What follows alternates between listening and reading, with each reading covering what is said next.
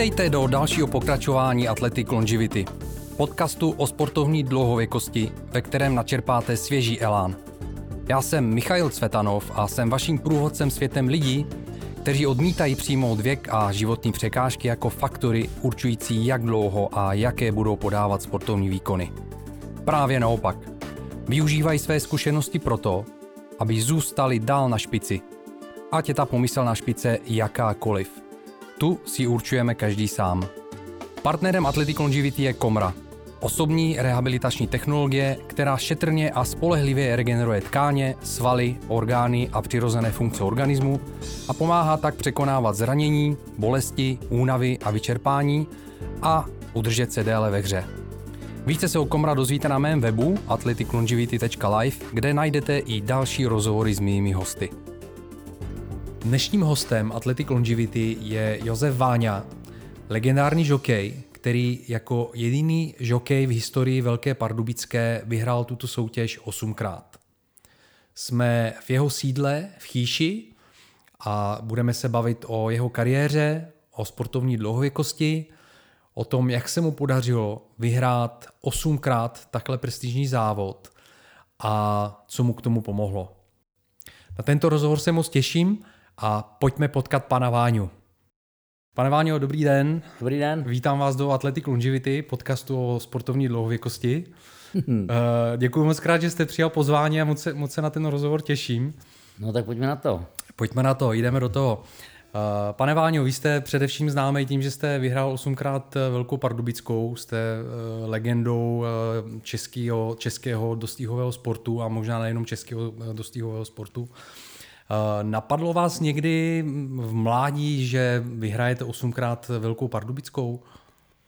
No tak samozřejmě, že o tom jsem v mládí ani nesnil, ani neuvažoval, protože jsem začal jezdit napřed na kozách, pak na prasatech, později na kravách a ty koně jsem se mohl posadit do pořádného sedla. To mi bylo asi 12-13 roků, když jsem pásl v JZD krávy, ale to, že chci jít ke koním, se učit, to už jsem měl v hlavě, dejme tomu, od těch 12 let, s tím, že táta samozřejmě instalatér, který chodil po fuškách a já jsem jako mladý kluk s ním musel chodit taky a řezat tenkrát závity, prostě to byla hrozná dřina a táta ve mně viděl instalatéra, ale naštěstí pak, když jsem se teda jako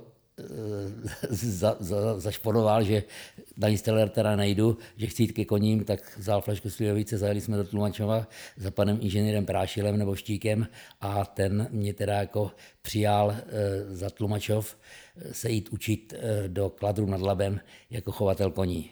Mm-hmm. To jako se dalo říct, že byla sranda, ale největší sranda byla ta, že to bylo zrovna po srpnové okupaci, že nad hlavami nám lítali prakticky ruské letadla a jezdili okolo ruské tanky a já jsem šel na autobus a odjížděl jsem z vesnice, jak bych to řekl, do toho učení. Samozřejmě se mnou přišla rozloučit celá vesnice, většina jich říkala, konečně ten hajzl odsud vypadne, protože jsem byl od malička hyperaktivní a tenkrát nevěděli, co to je, takže jsem nadělal pekla a dalo by se říct jako neplechy v té vesnici dost, ale jak jsem se dostal do toho učení, do těch Kladrub, tak jsem se samozřejmě jako sklidnil a byl jsem rád, že mi to docela jde, tak jsem prakticky se neměl vrátit domů, ale bohužel tam byl nastavený takový režim, že se 10 dnů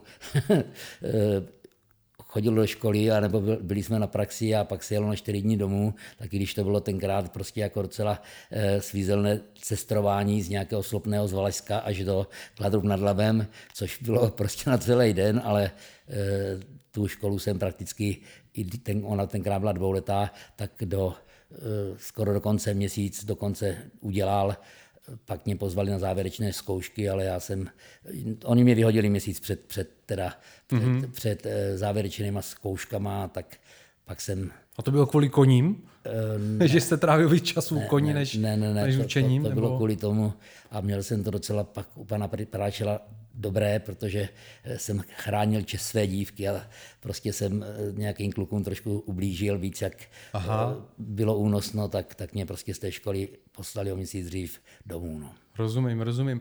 A vás takhle jako ještě z mládí, jako z útlého poměrně mládí táhlo ke koním? No tak já jsem nevím proč, ale my jsme bydleli vedle silnice a když jel prostě kolem našich oken nějaký povoz, tenkrát jako jezdecký koně v tom Slopném, kde jsem se narodil a prožíval dětství, tak ani koně nebyly, no tak když jel okolo nějaký sedlák, slyšel jsem ťukat podkoví, tak jsem přesně věděl, který sedlák to je, prostě jako odkud jede, kam jede a takhle, protože už jako malý klučina jsem chodil na kovárnu, jelikož jsme to měli prakticky jenom přes plot a odháněl jsem sedlákům v létě prostě takovou větívkou prostě muchy, aby koně lepší při kování stály a pak mě ten některý sedlák posadil za ten chomout a jak jsem už tenkrát prostě jako si myslel, že jsem král, nebo prostě jak se říká nejkrásnější pohled na svět je ze hřbetu koně, ani nevím, který král tady tohle pronesl, ale to je jedno. No a tak já jsem prostě jako těm koním a vůbec ke všemu, na čem se dalo jezdit, měl vztah už od malička, no. A když jste začal pomýšlet anebo připouštět si, že dosáhnete velkých úspěchů v tom jezdectví, v těch dostihových sportech? No tak samozřejmě, že v tom učení v těch 15, nebo mě už bylo teda 16, já jsem byl rok starší, protože mě vzali rok později do školy, tak jsme jeli vodit rusákům koně na Velkou Pardubickou. A tam jsem prostě načichl tu dostihovou atmosféru, takže proto, i když jsem prostě odešel potom z toho učení do Tlumačova, kde bylo asi 5 dostihových koní cvalovej a zbytek byli většinou klusáci, ale oni mě dali samozřejmě, jak bych to řekl, někde na hříbárnu, jmenovalo se to tenkrát Buňov, že tam byli chladnoklenné hříbata, tak jsem se staral o tyhle koně a pak přišel jezdecký den v Tlumačově, to byla taková tradice, že tam zaměstnanci Hřebčina jeli, jako se tomu říkalo, lovecká jízda. A to se o lovecké jízdě se mluvilo rok předtím a přišla nová a zase o ní mluvilo rok potom a takhle nějak prostě jako mezi těma chlapama to byla prestiž jako hrom, když někdo tu, jak bych to řekl, tu loveckou vyhrál. No. Byla taková lokální Velká Pardubická. Tak přesně, no, protože to jsme jeli za panem Prášilem, jako on jako master a to jsme museli přeskákat všechny skoky na závodišti a ještě i v terénu a takhle a pak se jel takový finish, říkalo se tomu hálí. No. A já jsem tenkrát měl 22-letého Katalina, který už teda jako byl těsně před vyřazením vůbec, jak bych to řekl, plemeník a já jsem tu loveckou vyhrál, ne? Takže jsem tenkrát jako dostal takovou chuť, že bych prostě mohl zkusit jezdit dosti, i když já jsem měl docela smůlu v tu dobu, že v tom Tlumačově bylo 5 cvalových dostihových koní a přitom tam bylo 5 jokejů, takže já jsem byl prostě nedoučený, jak bych to řekl, spratek, který stejně by neměl licenci, protože když jsem školu neměl, tak nemůžete dostat dostihové licenci a tu licenci si prakticky děláš asi někdy v 35 letech, protože když jsem začal svoji kariéru, tak jsem jezdil jako amatér. Takže vlastně vy jste neměl profesionální licenci do těch 35 let.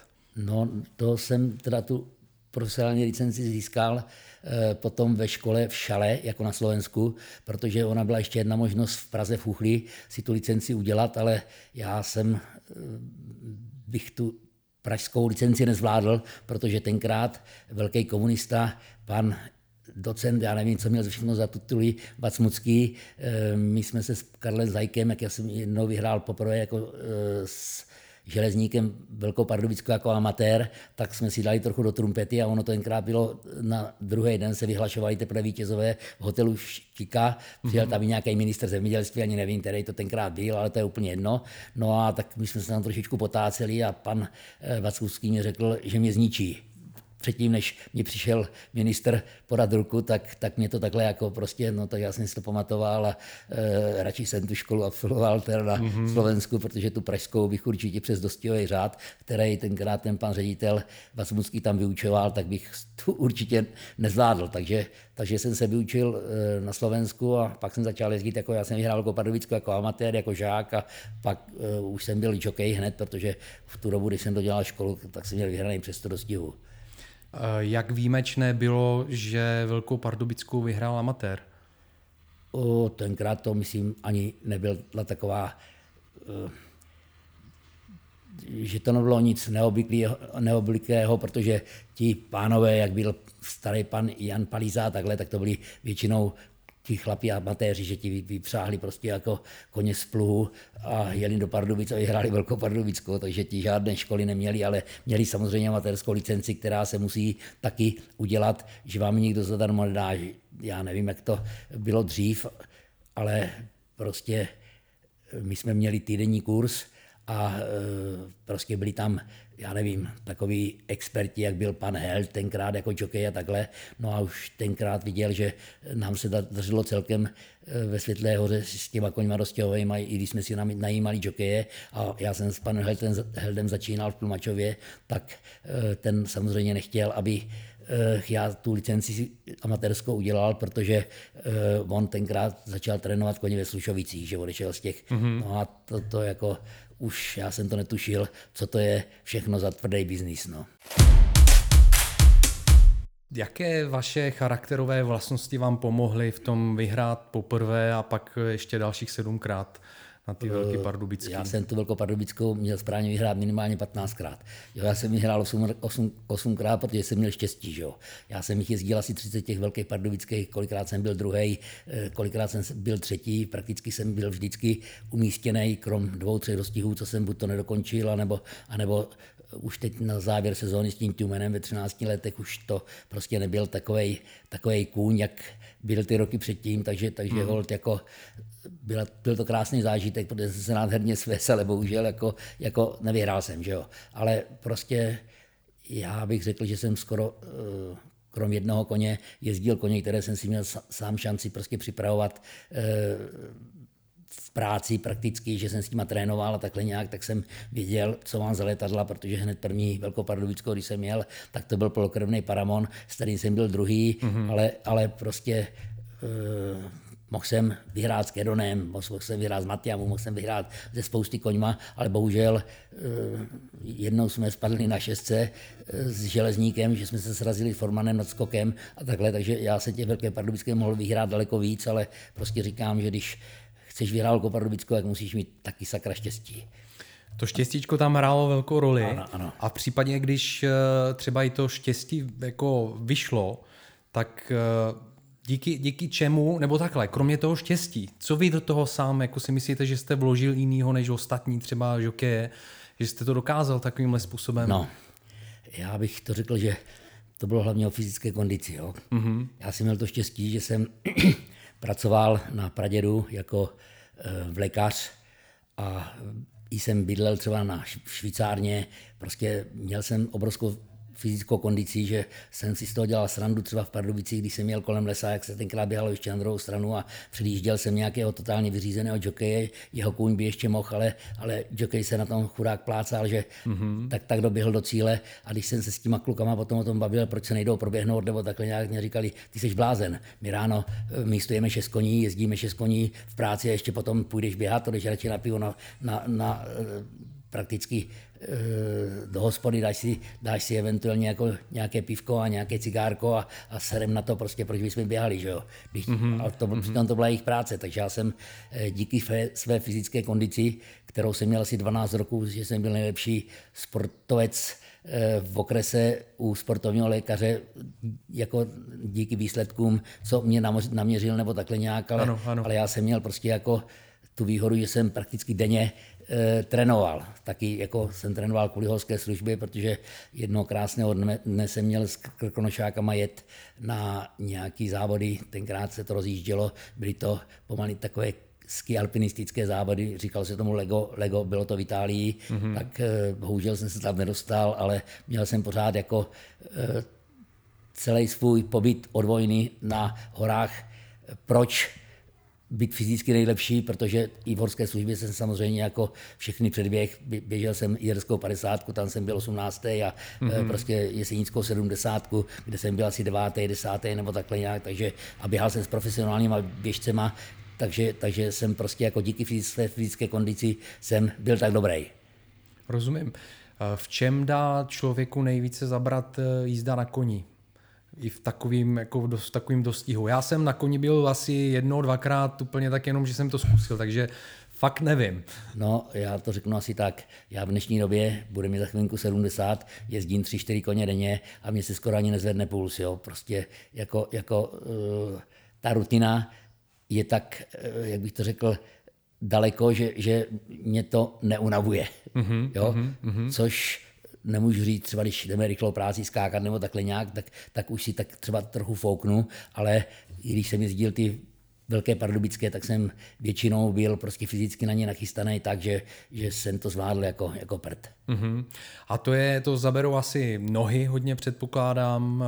Jaký jiný jako svalové skupiny nebo části těla? Tak v dnešní době možná to mají kluci jenom o těch nohách, protože my, když jsme jezdili Velkou Pardubickou, tak to byl velký taktický boj. Mm-hmm. A když jsem měl třeba paramona, to byl kůň, který tahal jako prase, tak jsem musel mít i ruce tak silný, že jsem to prostě vydržel, protože kdyby ho nechal utíkat kilometr po startu, tak pak by samozřejmě jako se zalkla, nemohl vyběžet dál, že jo? Takže se muselo to tempo dřív, prostě já jsem odezdil v Pardubicích 5 dostihů a nebyl jsem schopný si zvednout ruce a pustit si kohoutek a v dnešní době kluci odejdou 8 dostihů a jsou vysmátí a přitom mají hovno fyzičku prostě, ale dneska se to nedrží prostě, dneska se jede a hotovka taky samozřejmě ty časy, když my jsme jezdili Velkou Pardubickou 11-12 minut, tak dneska se to je, každá je těžce pod 10 a takhle nějak, jo? Takže prostě i ten sport dostihovej šel mě úplně někam jinam. No. Já bych řekl, že doba přinesla ze zahraničí, prostě my už v dnešní době, když chceme si vydělat peníze, tak musíme jezdit závodit taky ven, že jo, a tam prostě to pojetí těch dostihů je úplně někde jinde, že jo, tam se jezdí rychle, tak se musel i ten náš dostihový sport posunout, aby jsme mohli s těma koňma potom eventuálně jako je do toho zahraničí a stíhat jim. Jo, dneska už to není o taktice, dneska je to o připravenosti těch zvířat. Pane Váňo, když se zamyslíte nad svojí kariérou, a teď samozřejmě se hodně bavíme o ty Velké Pardubické, ale obecně, které úspěchy ve své kariéře si nejvíce ceníte?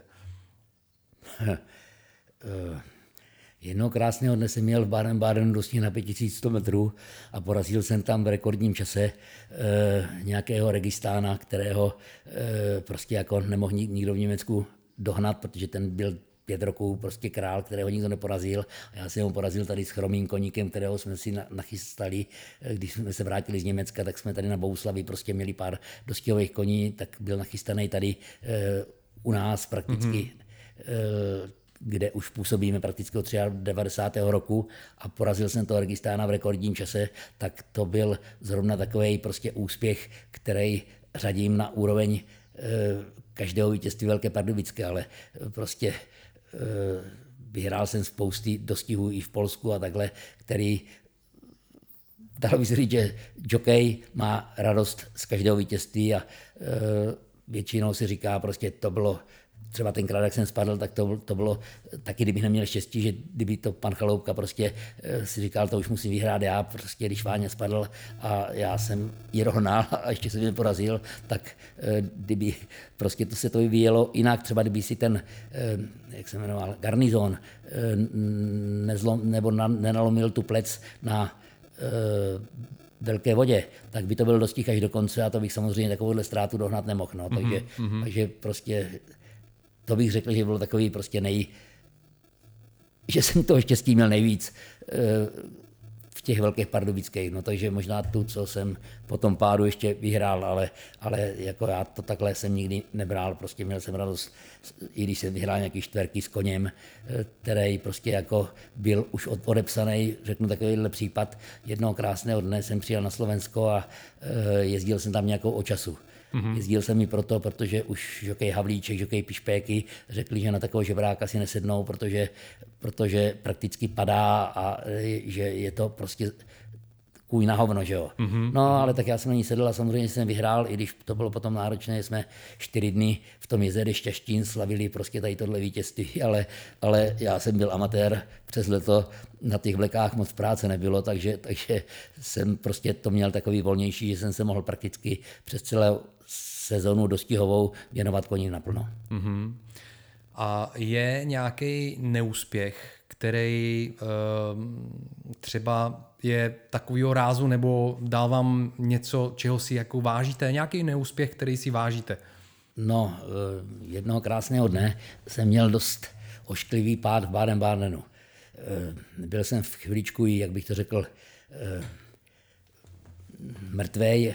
Díky tomu, že se to stálo tenkrát v Bádenu, už tamhle měli vybavené sanitky, že tam měli prostě i elektrošoky a takhle nějak, tak mě nahodili zpátky. No a já to bylo někdy nevím, řeknu prostě začátkem léta, když je v Baden-Badenu ten velký meeting, tak pak mě tam dali nějak za 3 týdny dohromady v nemocnici a když jsem prostě, jak bych to řekl, se probral z toho limba, tak jsem měl v hlavě jenom to, že musím stihnout s Vyšehradem poslední kvalifikaci a jet Velkou Pardubickou. No, takže samozřejmě jsem tu kvalifikaci s tím Vyšehradem vyhrál, ale bohužel při Velké Pardubické už mě došly síly prakticky po 24, že už jsem neměl ten kraft zatočit na Velký Angličák, prostě toho Vyšehrada a tam jsem prostě z toho vyletěl, a, protože bych tu Velkou Pardubickou taky vyhrál, jsem měl super koně, že jo. Jenomže bohužel neměl jsem to štěstí, ale taky jako jsem se nebyl schopný prostě bez té plíce a takhle nějak to bylo docela náročné se znovu dát do pořádku, abych vůbec jako ta kvalifikace se podařila, ale potom v té Velké Pardubické už to je o kilometr dál, takže to jsme nezvládli. No. Takže to byl takový úspěch v neúspěchu. No, tak no, ale tak jako úspěch byl to, že jsem si to vysnil už na té smrtelné posteli, že tu Velkou Pardubickou stihnu, když jsem se probral, ale bohužel. To bylo jak dlouho po tom úrazu? No, tak dejme tomu, ta kvalifikace byla asi za 1,5 měsíce a to bylo 2 měsíce. No, já jsem si o té nehodě četl, jo, a koukal jsem i na nějaký rozhovor, kde jste to jakoby hodně popisoval. A asi nebudu ani první, ani poslední, který řekne, že to je neskutečný. Že vy jste v podstatě, jak se říká, vy jste byl v klinické smrti, byl jste úplně roztříštěný, protože kůň vlastně upadl na vás. Jo.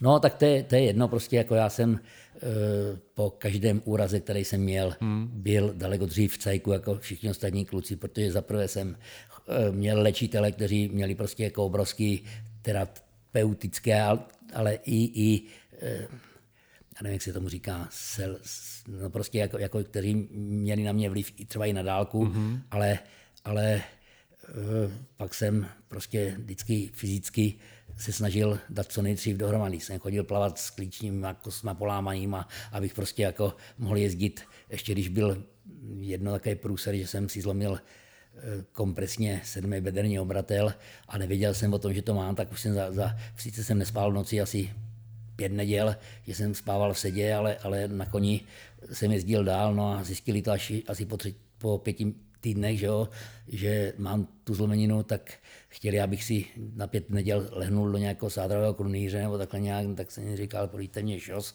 já jedu v sobotu kvalifikaci s Železníkem na Pardubickou, tak jsem prostě přechodil kompresní zlomeninu, 4 cm se mě střeklo obratér a tak jsem prostě jako byl svým způsobem blázen, ale mě to hrozně bavilo vyhrávat. No. Rozumím.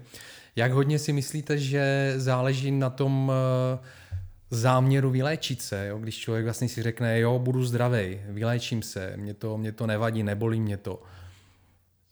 Řeknu takový příklad. Měl jsem zlomenou tibí pod kolenem, pod pravým. Jo? Za 10 dnů už jsem zase jezdil do Stihy nebo takhle nějak.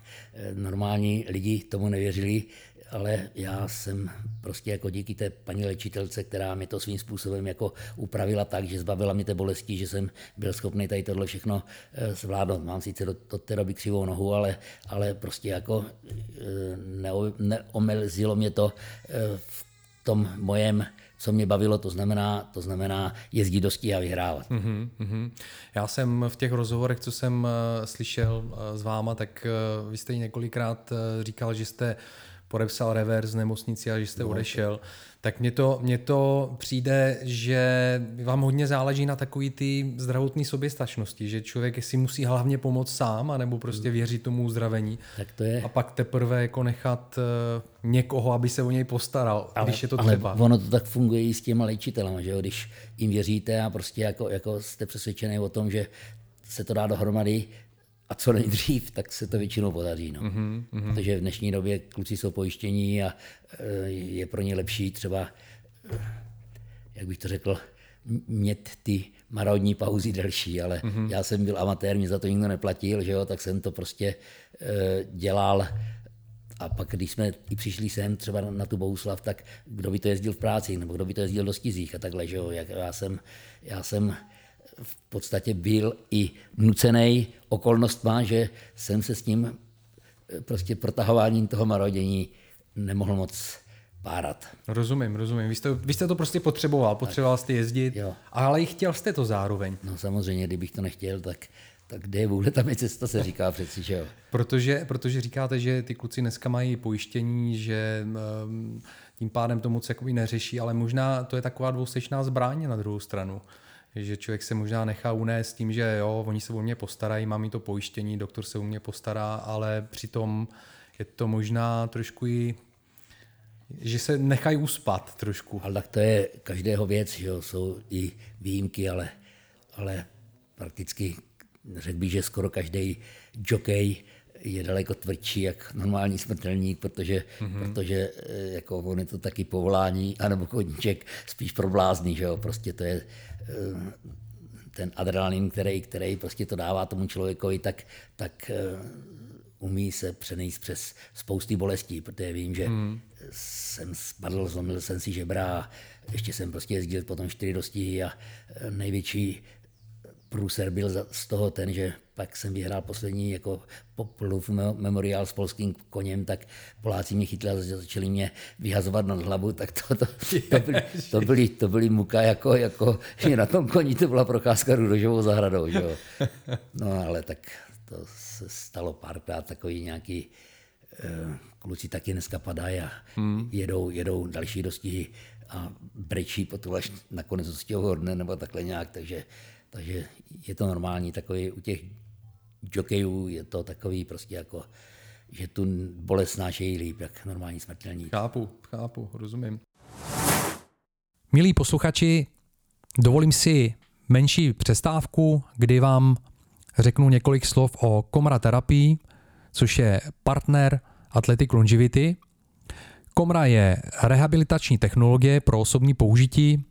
To znamená, že v praxi se jedná o malý osobní přístroj, který každý člověk může používat v pohodlí svého domova k tomu, aby poskytoval sobě i svému organismu velmi účinnou stimulaci k rehabilitaci a k regeneraci organismu. Komra je neinvazivní, je zcela bezpečná, je velmi efektivní, protože používá prokázané fyzikální modality, které se v medicíně a ve fyzioterapii používají již dlouhá léta. Jedná se o laser, barevní světlo, magnet a ultrazvuk. A díky kombinaci těchto 4 modalit je Komra velmi účinná v tom, aby stimulovala například tvorbu adenozin trifosfátu v buňkách, v mitochondriích, což je vlastně, jsou energetické elektrárny buněk. Zároveň synchronizuje metabolismus buněk a stimuluje a pomáhá mezibuněční komunikaci. To znamená, že díky těmto svým vlastnostem Komra pomáhá organismu, aby se dostal do optimálního stavu pro to, aby mohl dělat to, co sám umí nejlépe, aby se léčil a regeneroval. Komra se tak dá používat pro léčbu zranění, pro zotavování po nemocích, pro překonání únavy, pro svalovou stimulaci před výkonem a v dlouhodobém hledisku Komra velmi pozitivně působí na organismus proto, aby organismus zůstal v optimálním stavu do co nejvyššího věku. Takže nepřímo tímto pomáhá, abyste dosáhli sportovní dlouhověkosti. O Komra si můžete přečíst víc na mém webu athleticlongevity.live v blogové sekci nebo v takzvané sekci Jak na to je několik článků o tom, jak já sám používám Komra terapii a určitě si tyto články přečtěte, pokud vás toto téma zajímá a najdete v nich zároveň i slevový kupon na nákup přístroje Komra Palm, což je přístroj, pomocí kterého se poskytuje Komra terapie. Díky a vraťme se k rozhovoru. Když se vrátíme k té Velké Pardubické, já samozřejmě, já spíš jako Velkou Pardubickou znám jako laik. Chtěl bych se zeptat možná i pro ty posluchači, kteří jsou na tom podobně jako já, V čem je ta Velká Pardubická výjimečná oproti jiným dostihům? Tak výjimečná je svou celosvětovou známostí, že jo, prostě. Velká Pardubická je jenom jednou za rok, taxi se skáče jenom jednou za rok a je to prostě jako takové, já si myslím, že on tu výjimečnost dělá svým způsobem ten taxis, i když já jsem ho skákal asi 30krát a spadl jsem tam snad 2krát a ani jednou ne jako svojí vinou nebo takhle nějak, protože jsem měl tu výhodu, že jsem vždycky seděl na koni, o kterém jsem věděl, že to přeskočí jako prd, že jo. Tak holt tím, že prostě lidi to vnímají po celém světě. Já jsem se, nedej Bůh, jako to byla chyba, jako hrom, přihlásil na Facebook před asi měsícem a musel jsem to zrušit, protože bych nedělal nic jiného a že mě navízeli přátelství lidí z celého světa. Mm-hmm. To znamená, ať je to z Japonska nebo takhle nějak prostě jako tam všichni o Velké Pardubické, většinou jsou to koňaři, že jo, tak to vyjou prostě Irsko, Amerika, takhle prostě člověk by se z toho zbláznil, tak jsem to radši opustil Facebook a mám teď klid, jo. To jste udělal dobře. No fakt to bylo jako, no jsi mi to samozřejmě ukládalo hned do počítače, jo, jsem zasekal celý počítač a takhle, takže Facebook už nikdy, ale prostě Velká Pardubická má svou všehlasnost díky té popularitě. Za prvé, kolik roků už se to běhá, nevím, teď myslím 130. kolikátej ročník. A pravda je ta, že já jsem nikdy nepočítal statistiky a takhle, že mě to nezajímalo. Když jsem vyhrál, tak už jsem se těšil na to, že vyhraju příště. A to, co bylo, tak to už mě moc nezajímalo. No. Jasně, chápu. Jak dlouho se připravuje jockey na to, aby se dostal na takový závod jako Velká Pardubická? No, ve smyslu toho, jako, toho zrání, jako by toho sportovce. Tak náš malý Pepča jel Velkou Pardubickou v 16 třeba. A to bylo po kolika letech přípravy, dejme tomu, už nebo tréninku? No tak jezdil už od 14 let. Zas měl smůlu, že první dostih vůbec, který jel v Itálii v Trevisu na takovém nějakém jako superkoni, s kterým by asi neprohrál, jenomže bohužel si přerazil stehenní kost o bariéru, tak jsem myslel, že to je po kariéře, ale pak se ještě jako na pár roků vybičoval a dokonce vyhrál Grand Premio v Merano a takhle Velkou Pardubickou nikdy nevyhrál, ale jeli taky možná 10krát nebo já nevím kolikrát. Jo? No takže prostě to je těžký. Musíte mít prostředí, koně, který prostě k tomu jsou a samozřejmě i ta příprava toho jezdce je o tom, že třeba dneska tu Velkou Pardubickou může jet jezdec, který má minimálně 10 umístění v překážkových dostizích, takže 10krát se umístit musíš odjezdit, já nevím, kolik dostihů. Třeba se z toho podaří něco vyhrát, ale prostě jako ten jezdec, který je pro Velkou Pardubickou, tak musí splňovat podmínky a musí taky absolvovat kvalifikační dostih pro Velkou Pardubickou. Pozná se to nějak na tom jestli, že je připravený na tu Velkou Pardubickou? Tak jako když se podíváte zpátky na jeho kariéru, tak určitě, že jo. To není zase takový problém, protože vidíte, jak si vede prostě v těch dostizích předtím nebo takhle nějak, tak člověk uzná, jestli je schopen nebo není schopen, ale pravda je ta, že k tomuhle musí mít každý sám svoji, jak bych to řekl, takovou nějakou úctu, jestli vůbec je schopný tu Velkou Pardubickou jet nebo ne. No. Pane Váňo, co vás během těch všech let nejvíc motivovalo, abyste se vždycky k tomu vrátil, postavil se znova na start, těšil se na ten další start? Tak já jsem to měl prostě s každým sportem. Já jsem lyžoval, ať z kopce nebo běhal, jezdil jsem na kole, dokonce jsem měl i takový úspěch, že jsem porazil v závodě, dosedl pánové kluky, co jezdili závod míru a takhle nějak. Prostě jako, když jsem do ničeho šel, a to byl fotbal nebo cokoliv prostě, tak jsem do toho šel naplno s tím, že jsem snažil se vždycky být připravený tak jako, abych vyhrál, když se člověk nemůže všechno vyhrát, ale šel do toho s tím, že že prostě podat co nejlepší výsledek, že jo? Takže já jsem to neměl jenom s koňma, já jsem to měl prakticky v každém sportu, který jsem dělal, nastaveno tak, že dělat něco na půl nemá význam. Mm-hmm. A vy jste říkal, že jste dělal spousta jiných sportů kolem vedle toho nebo i předtím. Když už jste byl na tom vrcholu a věnoval jste se pravděpodobně naplno jakoby tomu jezdectví, tak nevím, stíhal jste dělat jiný sporty v té době? No, jak jste si udržoval formu? No tak jsem hrál tenis a co se dalo, že jo? No, já když jsem pracoval na těch horách, tak já nevím kolikrát v týdnu jsem vzal batoh na záda, utíkal jsem 18 km do práce, prostě snažil jsem se udělat pro tu fyzičku maximum.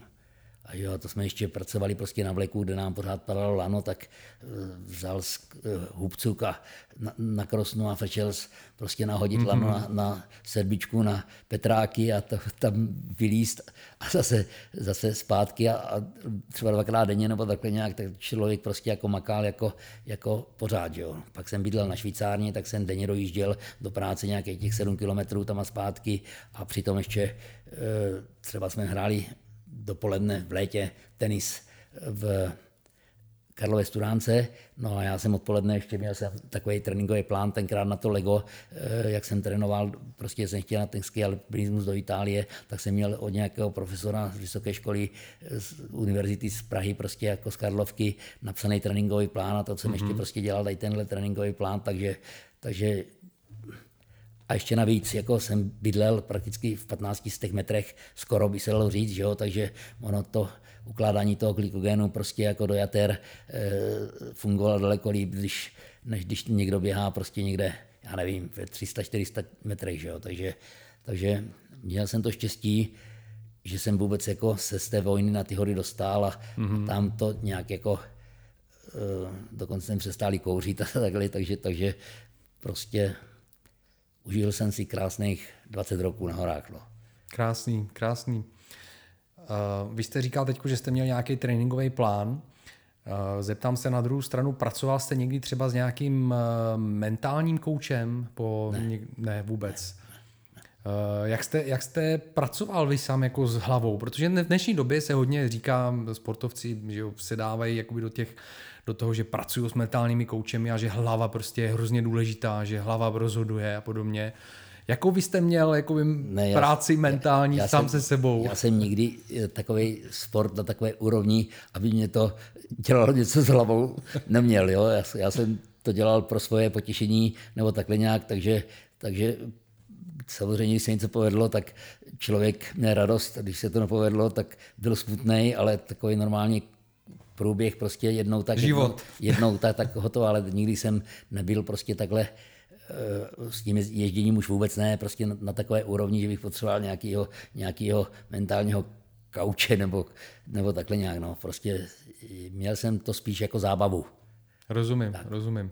Nedělal jste si prostě z toho nic moc, tak. Jako z těch proher, no, je to otázka. Samozřejmě, když člověk přišel do Pardubic na dostihový den, jezdil 5 favoritů a 5krát spadl, tak to se slyšelo, že seru na to, už to nechci ani vidět, nebo takhle nějak, že jo, ale tak to bylo v pondělí, úterý a středu byl člověk zpátky u koní, že jo. Rozumím. Míval jste trému před startem? No tak ten můj doktor sportovní říkal, že tu trému ani nemůžu mít s tím, jak mám prostě jako fyzicky na ty ostatní. Prostě já jsem měl každého člena v tom dostihu přečteného, viděl jsem, kdo na jakém koni sedí, do jaké je jockey a prostě, jak bych to řekl, byl jsem na to připravený teoreticky, takže jsem s nima většinou prostě vykýval, takže se mě podařilo vyhrát, ale samozřejmě těch startů, co jsem měl, oproti tomu, co má člověk vítězství, tak to možná není ani na nějakých 20%, že jo. A mýval jste nějaký svůj rituál třeba, že jste nastoupil vždycky na koně zprava nebo něco podobného? Nebo... No tak to je normální, se dá na koně zleva, jo, ale řeknu takhle, že jsem do určité doby prakticky nejel na koni dostih, pokud jsem na něho nevyskočil. A to jsem měl třeba, já nevím, jsem byl zhubnutý na nějakých 65 kg a Ohio měl 173 v kohoutku a já jsem na něj měl takové sedlko, které mělo 20 deka, že jo, a normálně jsem na ty koně vyskočil, že jsem měl takový péro v nohách, že to nebyl problém, ale pak jsem přijel jednou, s Železníkem jsme vyrazili do Hannoveru, do německého Hannoveru, nějak jsme se na nějaký přísliby, ani nevím, jak se to tenkrát podařilo, ty devizáky sehnat a tam mě řekl ten kluk, co to manažoval, to byl utečenec, já nevím, v 68. nebo ne, dřív ještě, jako zdrhlí kluci, co dělali kolem koní tady v Čechách do Německa, a ten říkal, no to tady prostě jako v padoku na koně nevyskočit nemůžeš, protože to by byla ostuda prostě jako něčeho charakteru, tak mě tam prostě vysadili. Tak do té doby jsem ale opravdu jako nejel žádné dosti, že bych si na toho koně nevyskočil sám. Když se vrátíme k té Velké Pardubické, myslíte si, že se někdy může objevit jezdec, který porazí váš rekord? Ano, on tady je Honza Faltejsek, ten už má vyhraných 5 dostihů a je v plné síle, teď je to určitě nejlepší žokej u nás, takže já si myslím, že ten klidně mě může překonat. A co mu k tomu pomáhá? Jaký vlastnosti má k tomu? V mládí byl docela, jak bych to řekl, takový smolář, že prakticky furt padá, ale pořád se mu něco stalo nebo takhle nějak. No. Pak ho dali taky do pořádku trošku takový léčitelé z Pardubic, nějaká, no to nebudu jmenovat, to je jedno. No a prostě pak odešel do Anglie a takhle a hlavně si začal věřit, prostě jako tak se dostal prostě na úroveň, protože byl taky ve Francii nejlepšího tamnějšího trenéra překážkových koní, tak se zdokonalil tak, že v dnešní době prakticky je borec borců, sice už trošku ve věku, já nevím, jestli bude mít 35 nebo možná ještě víc, ale jak bych to řekl, ten má šanci mě porazit. Výborný. Držíte mu palce? No to je samozřejmě, protože on jezdí sem tam i pro nás a prakticky my spolupracujeme s tím, že on s námi jezdí do Merana a takhle prostě jako jsme, jak bych to řekl, v takové kolegiální shodě, že nemáme proč jeden druhýmu nepřát. Rozumím. Vy jste teď zmínil věk, že je mu 35 a... No to možná to může být trochu víc, ale... Sportovně pokročilejší věk a do kolika let je normální a běžný, že žokeje jezdí? Myslím teď na vrcholový úrovni. No tak byl jeden Maďar, který to vydržel skoro do 65 nebo takhle nějaký Paul Kalaj. Ale Lester Pigot, ten jezdil taky ještě... To je pojem, jo. Ten jezdil taky ještě přes 60, ale to jsou rovinoví jezdci. Překážkový, myslím si, že byl nejstarší, asi tak 60, co vyhrál Velkou Pardubickou, to byl nějaký, no to je jedno, já teď si nespomenu na jméno, ale prostě já jsem měl tu výhodu osobně, že jsem začal jezdit dostihy, když už moji spolužáci z těch Kladrub a takhle byli vyautovaní, polámaní a už většinou prostě jako nejezdili, protože to měli za sebou. No, takže já jsem pozdě začal, prakticky já jsem byl na těch horách, tak jsem začal jezdit až někdy kolem 30. A to oni už prostě jako vydržel akorát Havlíček, on, za který jsem mnou chvíli jezdil ještě, ten byl můj bažant ve škole a jinak byli už kluci mladší a takhle nějak. No. Takže já jsem díky tomu, že jsem začal pozdě, tak byl ještě neopotřebovaný, tak jsem prostě vydržel díl jako ti někteří. No. Vy jste poslední Velkou Pardubickou vyhrál v 2011, jestli se nepletu? No, to já přesně nevím, ale je to možný. No. Myslím, že takhle jsem si to přečetl nějak, což znamená, že vám bylo nějakých 58, 59? No takhle nějak, no, před 60. Jo, no. Letos vám bude 70, no. Budete mít kulatiny. Tak to nějak je, no. Je to tak nějak, tak by mě zajímalo, jak si v dnešní době udržujete formu. No, jezdím na tom koní, no. Jezdíte pořád aktivně? Mám doma bazén, jsem tam se zaplavu a jsem tam se svezu na kole. Na běhání to není, ty moje nohy už. No, ale tak se nějak udržuju, abych prostě jako z toho koně nepadal. A máte nějakou pořád jako spolupráci s nějakou léčitelkou nebo léčitelem nebo něco podobného dneska ne, už? V dnešní době už ne, bohužel, jako paní Písarská už možná ani tady není, abych pravdu řekl, to nevím. No a druhá luba, ta zase měla infarkt, takže prostě už nemá tu sílu, co mívala dřív. No a abych pravdu řekl, teď už ani žádného jiného léčitele neznám, i když bych prakticky mohl podotknout to, že Pepča Bartoš má zlomenou páteř znovu v tom samém místě, kde to měl předtím a vždycky se mě dělal prdel jako s těma léčitelama a teď jednou navštívil a na druhý den prostě bolest odstoupila a takhle nějak, tak tomu začal taky věřit, ale prostě v dnešní době nemám žádného léčitele, s kterou bych mohl oslovit, že když mě něco píchne někde, že by mě s tím pomohl. Ale je pravda ta, že zase nějaký David Brinda z Karlových Varů, to jsem řekl špatně příjmení, tak ten, když je nějaké zlé i paní nebo já, tak on je takový terapeut, který prostě jako umí zbavit bolesti, protože ten přesně ví, že když tě bolí tady, tak ta příčina je někde jinde nebo takhle nějak, no tak ale jinak prostě jako ty takový léčitel, jaké jsem měl dřív, tak v dnešní době už neznám. Rozumím. A pane Váňo, jak nejraději relaxujete? A kde čerpáte energii dneska? No, tak já si nejradši lehnu k našemu bazénu, po obědě, když svítí sluníčko a odpočinu si tam, no. Mm-hmm. Máte ještě pořád takovou tu pyramidu, jak jste používal tu pyramidální energii? Samozřejmě máme ji tady jako... Mm-hmm. Ještě tam visí, ale už se bude dělat v hale nový boxy, tak půjde pryč. Ale máme ještě jednu na Bohuslavi, takže konec Bohuslavy chodí pravidelně ještě pod pyramidu. Tak to je asi jeden ze způsobů, který jako možná pořád používáte k nějakému čerpání energie. Jasně, no, akorát jsem si teď zase včera říkal, že jsem blbec, protože nějaký kůň byl těsně druhej v Meranu a já jsem říkal, že prohrál tu pyramidu, že jsem s ním v sobotu do té pyramidy nešel, protože já jsem ho tady inhaloval a on měl asi dvakrát málem utek, tak už jsem si říkal, už se časí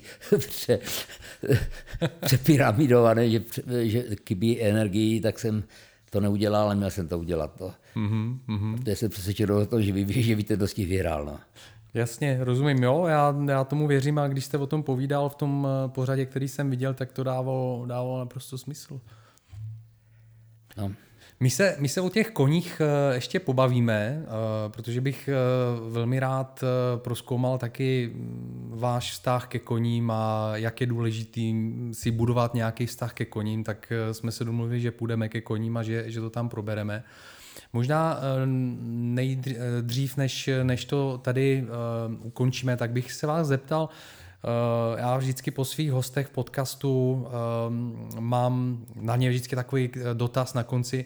Co by doporučili posluchačům, kteří by si chtěli prodloužit aktivní činnost do co nejpozdějšího věku? Jaký byste měl pro ně doporučení? No tak v žádném případě nesmí zůstat doma sedět na prdeli a čekat na smrt. Musí prostě jako ten člověk být aktivní, prostě něco vymýšlet. Jsou v dnešní době šance chodit na túry, prostě jako v žádném případě nezůstat doma sedět a tlousnout. Musí se prostě člověk hýbat. A to bych chtěl všem seniorům prostě zkázat, že ideální stav je, když se člověk ještě v 70 cítí, že ho nic nebolí a může prakticky si skoro cokoliv rozdat s těma mladejma. Skvělý. Děkuji moc krát, pane Váňo, za skvělý rozhovor. My se ještě přesuneme ke koním, takže bude ještě nějaká taková bonusová část, kde se promluvíme přímo ve stájích u koních s panem Váňou. Zatím děkuji, mějte se krásně a uvidíme se příště. Milí posluchači, děkuju, pokud jste vydrželi se mnou a s panem Váňou až do konce rozhovoru. Podívejte se na YouTube kanál Athletic Longevity, kde tento rozhovor uvidíte též ve videoformě a kde je k nalezení i bonusová část tohoto rozhovoru, kdy jsme s panem Váňou navštívili jeho stáj, podívali jsme se za koňmi, pan Váňa nám ukázal nádherný koně, nádherný dostihový koně, který ve videu vidíte. Bavili jsme se o tom, jaký je poměr v zásluze na vítězství v dostihových závodech mezi žokejem a koněm.